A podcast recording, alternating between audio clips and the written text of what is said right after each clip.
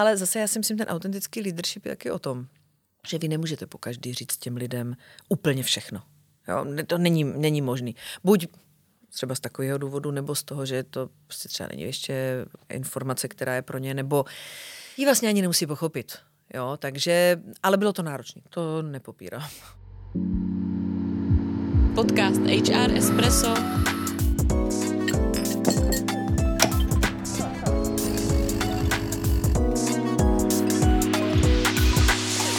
Vaše pravidelná dávka informací ze světa personalistiky. Ahoj, tady Tereza a Andrea, posloucháte HR Espresso, podcast zabývající se tématikou zaměstnanců a vším, co s nimi souvisí. Terko, my se dneska budeme povídat o tématu autentického leadershipu. A mě by zajímalo, jestli ty si někdy nějakého autentického lídra ve svém životě potkala. Jo, já myslím, že určitě potkala, ať už to bylo uh, v rámci svého působení uh, v Praze, nebo já jsem pracovala i v zahraničí v Rumunsku tak eh, nebudu asi říkat konkrétní jména, to by eh, posluchačům nic moc neřeklo, ale možná, eh, co pro mě byly ty atributy ano, toho, ano. toho autentického lídr, lídra nebo lídrině, tak určitě to, že ten člověk musí být upřímný, musí vlastně dělat to, co říká. No, já jsem jako hodně citlivá na to, když někdo něco říká a pak vidím, že dělá něco jiného, takže tohle je pro mě jako hodně důležité.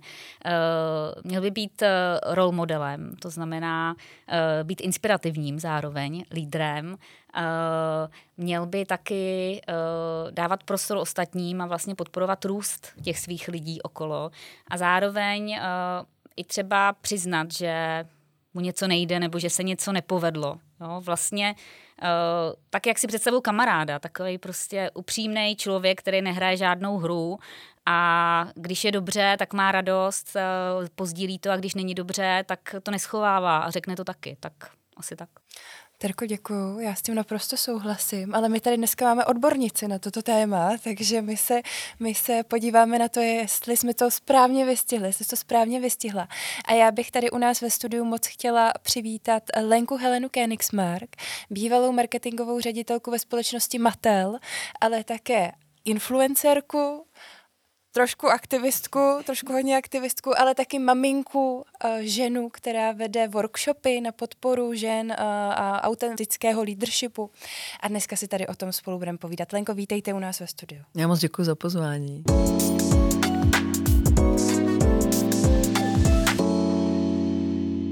Tak jak já vnímám autentický leadership, eh, je to něco, co je obsaženo v definici autentického lídra, jestli taková vůbec je a případně, jak byste to doplnila? Já jsem se musela smát, když jste tady to říkal. Říkám, aha, výborně, tak to je tak všechno, co jsem k tomu chtěla říct. Takže jste si vlastně odpověděla sama, ale jo, jo jako souhlasím s tím, je to hrozně, nebo obecně se říká, ten autentický leadership je není úplně to, co máte nebo co děláte, ale je to to, co děláte se svým okolím. A za mě to je hodně o tom, že ty, ty lidi vás následují nebo poslouchají, když to řeknu v uvozovkách, pro to, co děláte, co žijete, co říkáte, jak to vnímáte, a ne proto, že jste tedy v nějaké hierarchii nad nimi a dáte jim to povelem.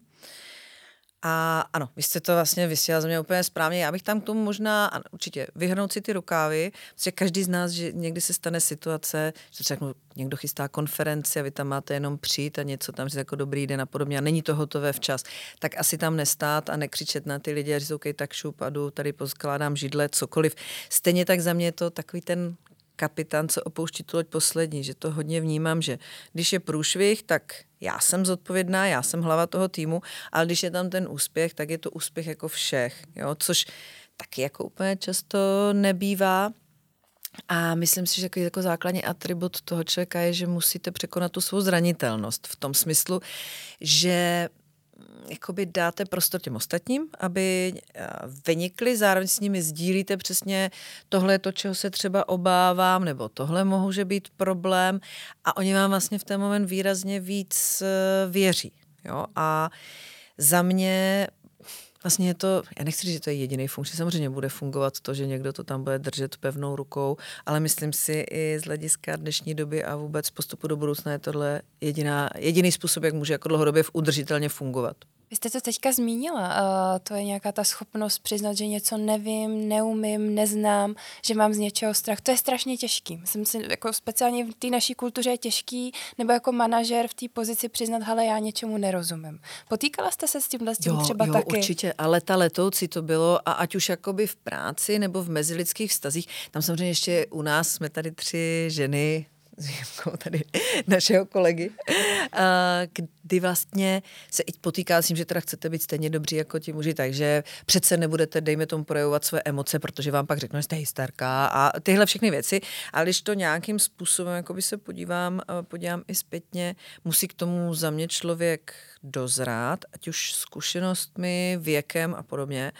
A možná i do jisté míry nechci říct úplně únavu, ale tím si řeknete, OK, už mám dost toho hrát hry, že všechno vím nejlíp, že jsem prostě strašně nejlepší na světě, že nepotřebuju ničí pomoc, protože velmi často v tomhle se i skrývá takový ten bod, že vnímám svou hodnotu skrze to, kolik toho zvládnu. Takže zažila jsem mnohokrát v okolí, ať už pracovně nebo řekněme mimo pracovně, úplně servané ženy, které říkají, ne, já jsem si teď zlomila nohu, ale on to nikdo nezvládne udělat tak jako já, protože skrze to vnímají svou hodnotu. A já, jestli bych mohla říct jednu věc, tak eh, i když to tak je hloupý, tak nikdo nejsme nenahraditelný. Já jsem si to taky myslela v mnoha svých zaměstnáních a poté, co jsem odešla nebo byla odejta, přežili i bez mě. Byť jsem si říkala, to nemůže klapnout, jako to se odsoudili. Takže vždycky to tak je. Jo, vždycky, vždycky to tak je a ta zranitelnost, víte co? Uh, říká se a věřím tomu, že ten správný lídr má nerozumí všemu, Mm-hmm. Není v té práci nejdýl ze všech, ale právě naopak má v týmu lidi, kde každý z nich je specialista nebo prostě odborně na tu danou část, které možná ten člověk ani nerozumí, ale zároveň jeho umění a kouzlo je v tom, že vlastně propojí všechny ty informace tak, aby se ta věc stala. Mm-hmm. Jo, to je, a to je věc, která je těžko uchopitelná a ne každý umí. A vy jste teda do toho dorostla, do této situace? určitě, určitě je to tím, víte, Přesně, když si to vezmu od začátku, jako vyrovnat se těm ostatním, teď nerozumíte spoustě věcí, tak jako se tváříte, že oh, přece se v životě bych se nezeptala, já jsem si psala poznámky po papírci, kde, co, teď jsem to hledala všude možně a podobně. A myslím si, že mě hodně ovlivnilo to, že, tak jak jste říkal, mám dvě děti a mladší syn se narodil těžce postižený. A vy najednou stojíte tváří v tvář mnohem zásadnějším věcem, než to, jestli je deadline nebo prezentace nebo podobně. Vy vlastně se bojíte, že vám dítě umře, i když to nebyl náš případ, ale já jsem se bál, protože mi nikdo nechtěl nic říct, takže prostě jo, je to, teď na, potom dál si říkáte, přijde někdo zmáčne kouzelný čudlík a všechno bude v pořádku, nestane se to, takže opravdu stojíte třeba tváří tvář tomu, že nevíte, co s tím dítětem bude, co s ním bude, až vy tady nebudete, kdo se o něj postará, jak ho budete schopni třeba zvednout, až bude dospělý a podobně. Takže najednou vám tahle těžkost, a znovu říkám to, pro každého může znamenat něco úplně jiného, dá obrovskou lehkost bytí. Protože si řeknete, OK, tohle není podstatný. Takže vlastně mě to paradoxně i jako uvolnilo v rámci toho, že velmi často jsem kolegům říkala, OK, jsou horší věci na světě. Jako pojďme si tady navzájem nestresovat, že tady měl mail odejít v 17.00, odejde 17.30. Já prostě nejsem eh, tenhle typ.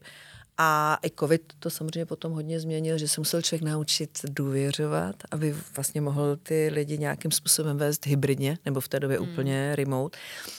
A víte co, dávám to fakt velkou lehkost. A pomůže. Pomůže to jim, protože rostou, tím, že jim dáváte důvěru, dáváte jim úkoly a oni ví, že, se, že to musí udělat. Zároveň vy musíte mít tu důvěru, ale na druhou stranu, pokud nemáte v týmu lidi, kterým důvěřujete, tak tam nemají co dělat. Je to takhle jednoduchý. Dá se být autentickým lídrem ve výkonově postavené společnosti? Vy se to už trošku zmínila, eh, protože hodně firm v Čechách si myslím, máme takový to, to ego, že jo, ten výkon, je to hodně mužské prostředí, uh, což není asi úplně podporující třeba pro ten autentický leadership, pokud třeba ten nejvyšší šéf takový není a nenastolí tam vlastně uh, tu zranitelnost a to, že to vlastně nevadí, když něco jako se nepovede. Mm-hmm. Někdy mě že to, to přijde, není chyba, že to ale není že, chyba. že, že se tím vlastně ponaučíme, jo. nebo je to vlastně příležitost. Jo. Je to proces, vždycky jo. je to proces. Víte co, já jsem to, eh, když třeba v rámci kurzu, které, které vedu na platformě Laba, ženy ve vedení, tak tam jsme se o autentickém leadershipu hodně povídali a bylo tam jak v prvním, tak v druhém kurzu, co jsem vedla. A teď vlastně bude třetí, tak jsem na to hrozně zvědavá. Několik dám se mě ptal, a co mám dělat, když je ta kultura nastavená tak či onak. A vlastně jsme se tam všechny jako zhodli, protože jsme to měli jako diskuzi na tom, že je za nás, pokud to tak, že ne každý se musí cítit, já to chci dělat takhle autenticky, někdo to chce prostě dělat jinak, ale pokud to tak cítí, tak by to měla zkusit nastavit v rámci toho svého týmu, Jo, protože že jo, vždycky všechny ty témy jsou jako, jako určitý, jako, určitý ekosystém. Určitě si promluvit s tím šéfem a do jisté míry může sloužit právě zase ta dáma nebo žena nebo muž samozřejmě jako role model, že uvidí ty ostatní týmy, jak to může vlastně v ten moment fungovat. Ale ano, byla tam jedna situace, kterou jsme zažili, to bylo někdy na loni, když jsme dělali ten kurz ten podzimní, že ta dáma vlastně nakonec, protože si s většinou z nich potom píšu, jak ty věci třeba dopadly nebo podobně, že nakonec řekla, že vlastně v tomhle prostředí nechce fungovat, že to bylo natolik toxický, protože bylo, že to zkusila, vyzkoušela a potom, víte, víte, co se říká, vyjednávat můžete s tím, kdo chce vyjednávat. Pokud někdo nechce vyjednávat, tak můžete umět sebe lepší techniky a nebude to fungovat. Takže ne vždycky to má řešení.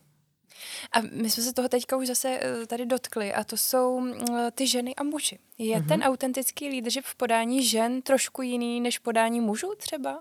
A máme to jako ženy třeba trošku jednodušší nebo naopak mm, těžší? Jednodušší. Myslím si, že je nám to dáno, ty, řekněme, emoce a do jisté míry, a že já vůbec nechci říkat, jestli jsme takový nebo makový. Myslím si ale, že nakonec v tomhle přesně dokážeme být statečnější, řekneme, OK, já tohle třeba neumím, nebo v tomhle se necítím eh, pevná v kramflecích. Úžasná Martina Březinová, která je vlastně známá headhunterka, já ji úplně zbožňuju a vždycky si říkám to, co by ona taky to psát, eh, tesat do kamene. Tak právě říkala, že to jako ženy Vlastně my, máme, my bychom se neměli stávat muži a chovat se jako oni, ale naopak, že my jsme ve vedení a měli bychom být ve vedení, protože řekněme, jsme ani ne protipol, ale takový jakoby komplementární část toho, takže určitě by jakoby pracovat na tom, co v čem jsme třeba silnější. Ale stejně tak eh, si myslím, že to pro nás v některých momentech je náročnější. Jo, ne, jako, obecně, že jo, tak myslím, že tohle není úplně rozhovor na téma tady skleněného stropu a víc žen a podobně. Já jsem velký zastánce toho, že si myslím, ty ženy by měly mít, měl, jsme půlka populace, takže nejsme úplně menšina, bych si troufla tvrdit a mělo by to zastoupení být férové a v určitých momentech, před třeba s kamarádkou jsme založili platformu Čevis, což jsou české ženy ve vedení sportu. Tak tam ta situace, mm. jak my si myslíme v těch korporacích, že to je jako dost špatný a že by to chtělo vylepšit, tak ve sportu jsme zhruba na úrovni Saudské Arábie. Eh, podle posledních dat z roku asi 2019, který se dělali, tak zastoupení, procentuální zastoupení žen ve vedení sportu je asi 5%. A to jsou přesně takový, jestli si pamatujete tu vtipnou fotku z té Národní sportovní agentury. My se tady bavíme o budoucnosti gymnastiky a tam si sami ty chlapy, že jo, a podobně. A tam je to ještě jakoby výrazně, výrazně horší. Takže mm. si vlastně říkám, že, nebo říkám si, je to naše role. Vás taky, vás mm. obou. Dělat to, aby ty budoucí holky už tohle třeba nemuseli vůbec řešit.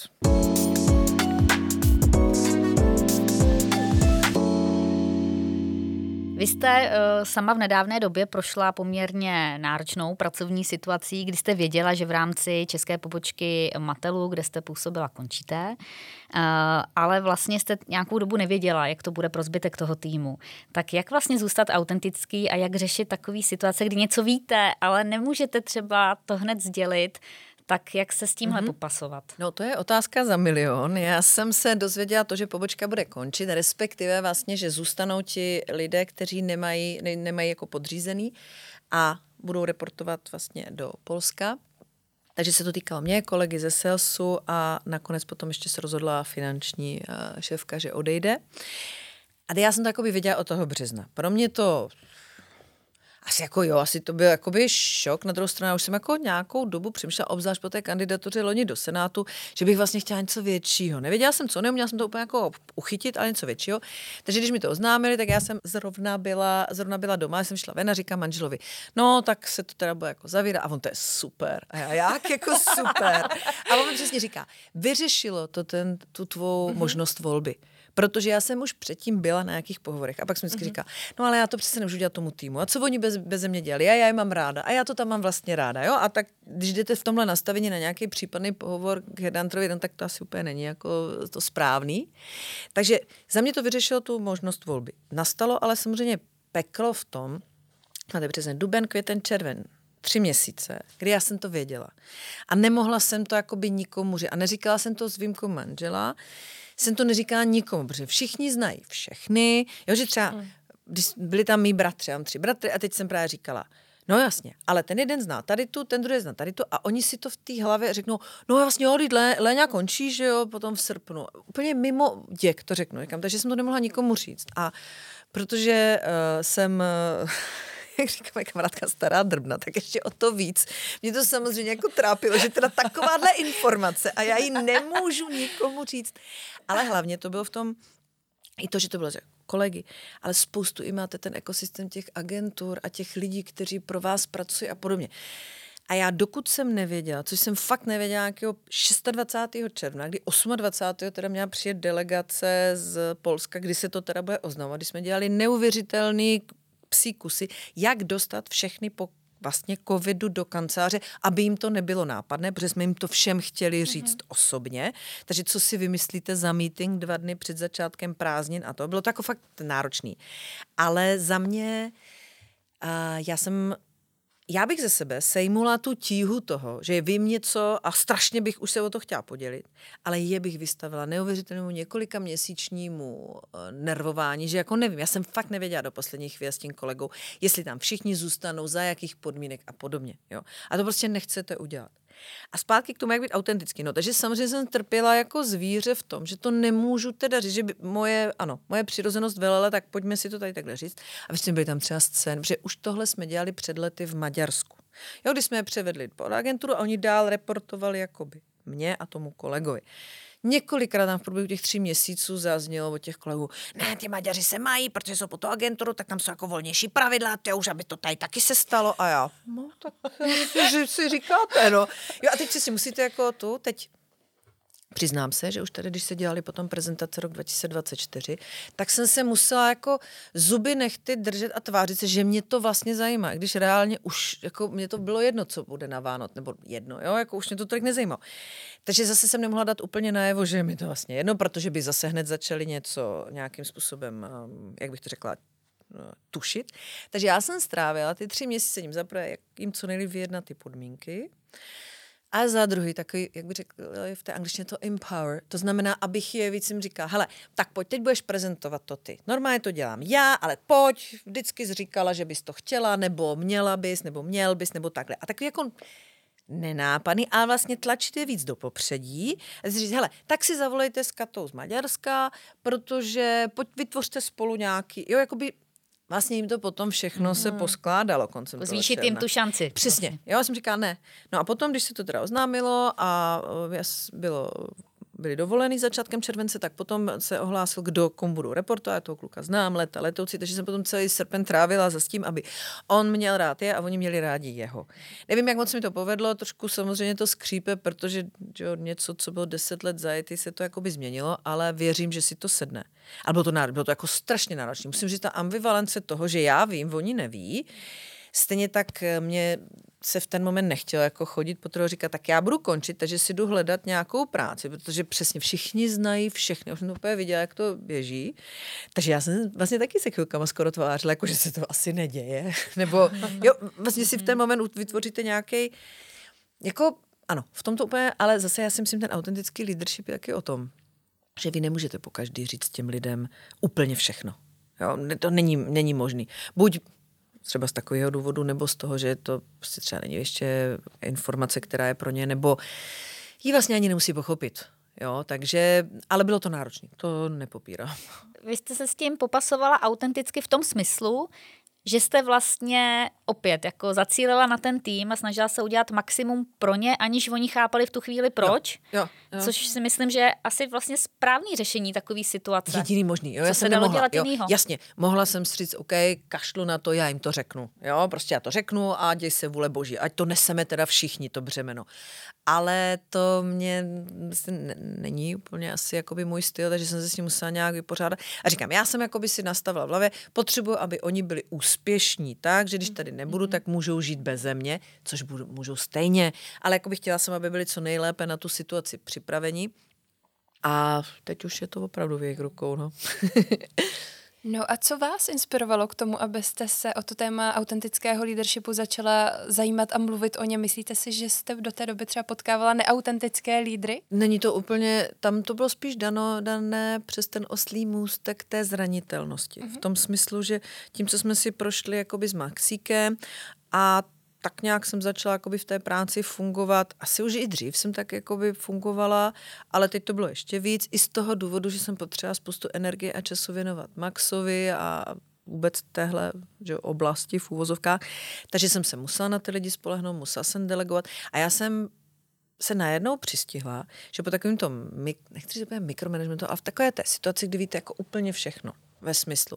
Eh, co se děje v tom týmu, kdo co dělá, pomalu, jaký má itinerář, jaký má kalendář, eh, co se děje s tou kterou značkou? A v Matilu se podporuje asi 15 a víte, co se děje na, v Čechách, jaká je niance, na Slovensku, jak se děje v Maďarsku, tak nejenom se dostanete do fáze, že tak jako zhruba víte ty kampaně, že teda v září bude tahle mořská víla, nevím, v říjnu tenhle, tahle dráha, autodráha a podobně.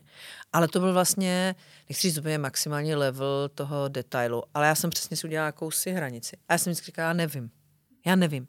Ale zároveň si, aspoň i podle jejich slov, to hodně oceňovali potom v tom, že měli tu možnost volby, mohli si to dělat, sami měli tu zodpovědnost. A ano, když byl průšvih nebo si něčeho nebyli, jste jak přišli za mnou, zeptali se.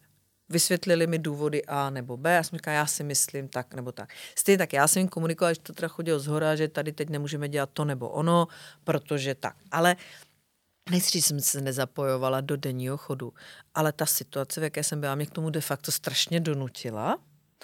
A tím, že já jsem se rozhodla, že o tom, že Max je těžce postižený a s tím, co, co se nám děje, nebo jaký to je, že to budu veřejně sdílet, mm-hmm. právě zase to je vlastně zase zpátky k té zranitelnosti, že jo, vlastně No vlastně to slovo vlastně to je parazitní slovo a táta by mi dal. Vlastně prostě. jakoby. jakoby, ano. Takže žádný vlastně zkusím už nepoužít teď. A že ta zranitelnost máme všichni, všichni se něčeho bojíme. A ten první krok je si to přiznat, čeho se bojíme, pak je důležitý jakoby to přiznat, popsat to a přik, ne přikryt, ani ne schovat, ale naučit se s tím pracovat. A pro mě to bylo a je ta situace, která je s Maxem. A když o těch věcech začnete mluvit, tak ano, oni existují, ta síla slova je obrovská, ale já jsem věděla, že ta situace existuje. A zároveň se zbavíte těch stínů, toho, těch duchů kolem, protože vy to vyřknete. Už jakoby v ten moment se začnete bát trošku míň, jo, protože o tom otevřeně mluvíte a nemusíte mít i v té hlavě, no oni si asi za mými zády říkají to, mm-hmm. nebo ono, nebo podobně. Taková přesně ta situace, jako bát se to, že nevím, někdo v kanceláři zjistí, že jste dyslektik třeba, jo, nebo že nevím, cokoliv. To může to být cokoliv, jo, co to je. Tak prostě strašně osvěžující a úlevný je přijít a říct, dobrý den, tohle, tohle, asi jste si všichni všimli, jsem jako dyslektik, pracuji na tom, nebo budu moc ráda, když mi opravíte moje y, mm-hmm. protože mi to mm-hmm. nejde. Tečka. Uh-huh. A vlastně zbavíte se toho strachu, ty lidi to ví. A ano, pokud to nejsou úplný pitomci, že v ten moment ne, tohle a ono, tak je to vlastně mnohem lepší, se vám strašně uleví. Jedno německý přísloví říká lepší hrůzný konec, nežli hruza bez konce. A já bych se po to jako mohla jako hmm. podepsat. Mm-hmm. Jo, že tak furt se bojíte, až to nastane, mm. nebo až se to stane, tak prostě do toho říznout. Jo a tím vlastně jsem tak nějak vlastně, zase jsem to řekla, že tím jsem přišla k tomu autentickému leadershipu. Ani ne tak, že bych si řekla, mm-hmm. já chci být autentický lídr, ale to tak mm-hmm. nějak se stalo. Mm-hmm. Ono to chce velkou odvahu, takže i asi sebevědomí, aby člověk zareagoval tak, jak jste popsala, že prostě popíše ten eh, svůj uh, slabší moment nebo něco, v čem se cítí nejistý veřejně. Vlastně, jakoby. Odvahu, to... jo, jo, jako odvahu ano, ale zároveň to do, do jisté míry, když to obrátím, může být i velká zbabilost. V tom smyslu, že já jsem si řekla, než abych to tady schovávala, tak eh, já to radši řeknu. Ať se s tím poproutí ostatní. Jo, že možná jsem říkala, já se s tím nechci jo. pořád sama vypořádávat tady někde v koutku a poplakávat si a podobně. Ne. Já to dělám, postarejte se vy ostatní. Jo. Takže hledat v tom něco úplně um, ušlechtilého nevím. Mm-hmm. Pro mě to, a možná i to, jak eh, říká Andrea, ten, ta influencerka, že mám profil na Instagramu a kde sdílím s Maxem normální život i s Benem, se starším synem, s manželem. Možná to je do jisté míry terapie. Že já si to tam jako tak všechno ukážu, řeknu, takhle to je a, a trhněte si v uvozovkách všichni nohou, protože takhle žijeme a dělejte s tím, jak umíte. Jo? Jestli se vám to nelíbí, tak na to nekoukejte, jestli se vám to líbí, jsem strašně vděčná. A nedělám, nemám aspirace na to, že vám tady budu říkat, že jsem, eh, mám recept na všechny bolesti světa, ale vlastně vám můžu ukázat to, že jsou horší věci na světě a že buďte rádi za to, co máte. Jo, važme si toho, važme si každýho dne, važme si každé hezké věci, protože to nemusí být navždycky. Nedokážu, nedokážu říct, jestli úplně odvaha. Zároveň si myslím, že v tom je dost, co my se vrátíme k tomu tématu těch žen, nastavení si těch hranic. Toto už je to, kam nezajdu a toto je to, kam ještě můžu jít. Velmi často to neumíme. Mm-hmm. A cítíme se nějakým způsobem potom v rohu. A to je vždycky taková, určitě jste to zažili, takovou tu situaci, že dobrý, dobrý, a najednou někdo bouchne. Říká, já prostě jako, co, co se děje? Ale tomu předcházelo 20 drobných krůčků, kdy ten dotyčný nebo dotyčná ustupovali do rohu a pak se objevili, zůstali jakoby v momentě, kdy už nemůžou, fakt jako nemůžou jít dál. A možná, kdyby od začátku zaznělo, tohle už je na mě příliš, tohle nechci, pojďme se dělat jinak, tak se tam neocitli. Ale neříkám, že to vždycky jde. Taky mám situace, kdy pak bouchám a lítají chlupy.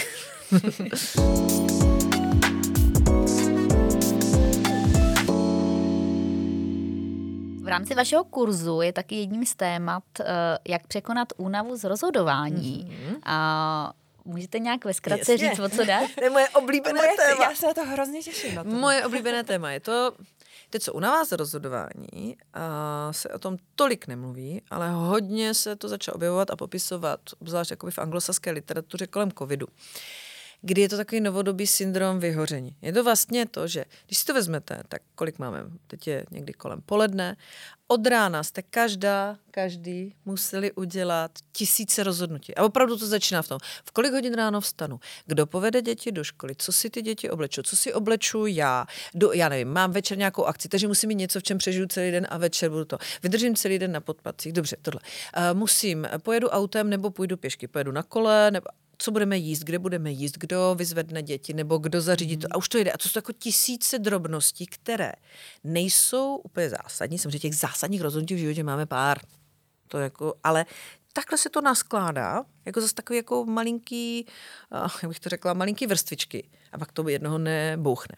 A většinou to vede k tomu, že buď máme tendenci dělat takový to rychlý rozhodnutí, levá, pravá, ne, nezatěžujte mě prostě takhle, což může taky nebýt úplně správně, a nebo to vede k té paralýze, že já nebudu rozhodovat nic. Mm. Takže prokrastinace, tadada, což je ještě bych za mě řekla horší varianta.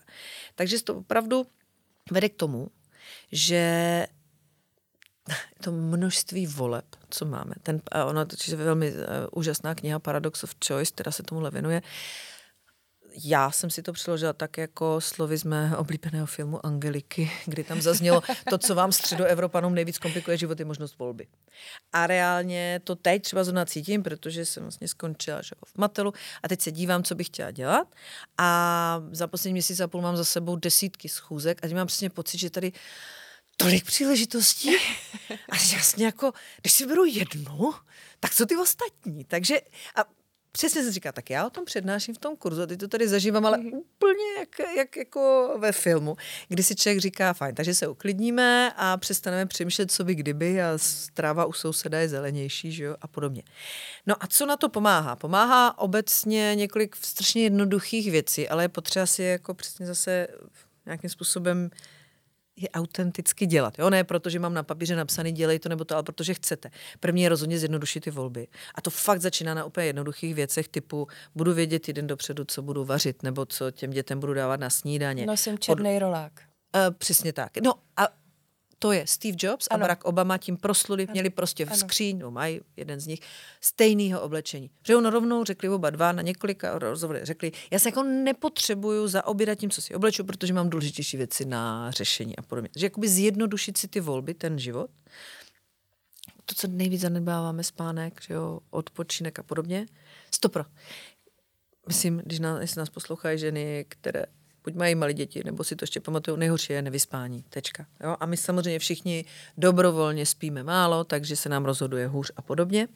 Hrozně důležité to bylo to je v rámci té jedné z přednášek, já jsem si dělala jakoby rešerši, je na to i výzkum, který z okolností byl dělaný ve Spojených státech i v Izraeli, rozhodování soudců. Větší šanci, když byly jakoby podobné prohřešky a žádali o předčasné propuštění, nebyly to jako zásadní zločiny, tak větší šance, že ten eh, soudce vás pustí předčasně, bylo dopoledne po snídani a po obědě. Protože ty lidi byli najezení a odpočinutí. S postupujícím časem, obzvlášť pozdě odpoledne, byla prostě ta šance o x desítek procent menší, že to prostě dostá jiného, toho nedostane. A oni, a z, tam nebylo, jako, tam nebylo správně, jestli pustit nebo nepustit. To bylo opravdu pouze na, o, řekněme, o míře posouzení toho soudce. Jo, nebylo špatný nebo dobrý rozhodnutí. Že oni to jasně popsali v několika pokusech, že to takhle funguje. Jsem říkala, dobře, takže fakt jsem, ale nad tím jsem teďka, jsem řešila, jako, říkám, ne, já to pošlu po snídani, aby si to přečetli. aby si to přečetli kolem desáté, v pět odpoledne, už se na mě všichni vykašlou. Takže určitě hodně spánku. Je tam hodně ta, to delegování. Hmm. A to je zpátky k té zranitelnosti. Že jo? Já to umím nejlíp, nebo co kdyby se ukázalo, že to někdo jiný umí líp než já? No tak to by bylo špatné. A zase mít tu sebe důvěru v sobě, že já jsem dobrá taková, jaká jsem. A umím to, co umím. A neohrozí mě to, že někdo umí něco jakoby líp. Nebo no, i si vlastně můžete vychovávat svého, svého nástupce nebo svou nástupkyni. Víte, že věci netrvají nikdy, nikdy věčně. Takže určitě delegovat. A pak tam za mě je taky podstatná ta lehkost bytí přesně. Ono se to, nebudu říkat zprostá slova, ono se to nakonec ve většině případů prostě nezblázní, tak řeknu to slušně. No a máte pro nás třeba nějakou takovou inspiraci, koho bychom mohli sledovat v Čechách? Kdo je pro vás inspirace? Nějaký lídr? Mm-hmm. Já mám teď eh, velkou skupinu eh, žen, které nesmírně obdivu. Ať už je to, jak tady jsem zmiňovala Martinu Březinovou, moc se mi, moc se mi líbí, co všechno vlastně zvládá, je úplně neuvěřitelná Renata, Renata Mrázová. Stejně tak včera jsem měla tu šanci a tu čest si povídat s paní Olgou Girstlovou, jednou z, jako z velkých vlastně ona byla jedna z těch prvních top manažerek eh, v Čechách. Úžasná, šarmantní dáma, vychovala čtyři děti, úplně, a teď mě právě říká, no my jsme byli v tom Brně, taky Brňačka jako já, a že jim všichni říkají, bez Prahy nemáte šanci uspět. A ona říká, no tak jsme si vytvořili tu linku Brno, New York. To jsem jako fascinující úplně. Takže, takže je spoustu, spoustu jakoby lidí a myslím si, a zase je to, víte co, no je to všechno, lidi vás zrcadlí. Je to, nabaluje se to jako sněhová koule, takže tím, že já velmi otevřeně mluvím i o ošklivých věcech v životě, už je to třeba handicap nebo to, čemu musíte čelit těm strachům, tak vlastně najednou zjistíte, že obrovská spousta lidí když vás potká, nebo se potkáte na nějaké akci, nebo s vámi mluví, tak jsou vůči vám velmi otevření. Takže lidi, kteří navenek třeba vypadají, že všechno jako strašně zvládají, tak vám se začnou svěřovat s tím, že no, hele, tohle já mám takový problém a podobně. Protože ví, že vy to žijete a budete mít pochopení. Takže mě hrozně vlastně to možná ještě jedné z těch předchozích otázek, jak to dělat, jo, když ta firma třeba mm-hmm. není nastavená, tak fakt jako věřím v sílu myšlenky a věřím v sílu toho, že chceme ten svět změnit k lepšímu. A že někdy nemusíte dělat velké věci, někdy jenom stačí dělat to, co věříte, že je správný. Až ty lidi vás začnou zrcadlit. Vy jste v několika rozhovorech uvedla, že vás láká hrad. Oh, ještě a kandidatura na no. prezidentku. Jako, ano, tak to, to by kdy se můžeme těšit? Jo. A co vás na tom láká? Kdy to tam můžeme dojít hodit? Jo, když to tam budete hodit. A no tak další jsou za, za jak dlouho? Za pět let? Ne, ne, ne. Už, už za čtyři? No. Za čtyři. Ne, letos, letos v březnu byl pan uh, Pavel no, inauguroval, takže, no, pět. Tak, no, takže, dobře, pět. Bylo by to, bylo by to úžasný. Popravdě, jako nemůžu, jako lákalo by mě to, to, to říkám, že jo, lákalo by mě to uh, z mnoha důvodů, ale jestli to tak bude, to není tak jednoduché, to není jako úplně jednoduché z té ulice přijít. Teď spíš přemýšlím, že budou volby do Evropského parlamentu, tak jestli znovu kandidovat vlastně ve spolupráci s Václavem Láskou, snažím se v tom najít, co by se dalo přesně změnit, jak by se dali oslovit eh, lidé, jaká témata a vůbec nějaký jako průsiček, že abyste ty lidi oslovili, protože dělat ty věci jenom tak, ale to, co mě láká, je reálně jedno, jestli je to hrát, nebo jestli jo, jsou to, je to Europarlament, je možnost vlastně mluvit o svých názorech, o tom, jak zanechat tu pozitivní stopu, jak změnit třeba vnímání nebo situace už handicapovaných seniorů a hodně taky žen, protože si pořád myslím, že jsme underrepresented, takže to hodně o tom mít ten prostor mluvit o těch tématech. Tak náš hlas máte rozhodně, ať už se vrtnete kamkoliv. kamkoliv. Dobře, dobře, děkuji. Jste laskavé. Tak jo, Lenko, my vám moc moc děkujeme. Já jsem to na začátku uh, vůbec nezmínila, že jste taky potenciální tady kandidátka teda na hrad, ale to tam musíme jaký Jo, doplnit ne, do toho. Dáme promo. Takových je, takových je v téhle zemi. My vám budeme moc moc držet palce, budeme se těšit na to, co vám uh, ta budoucnost přinese. Moc děkuji. A ještě jednou moc děkuji za pozvání a úžasně strávený čas. Děkujeme. Děkujeme.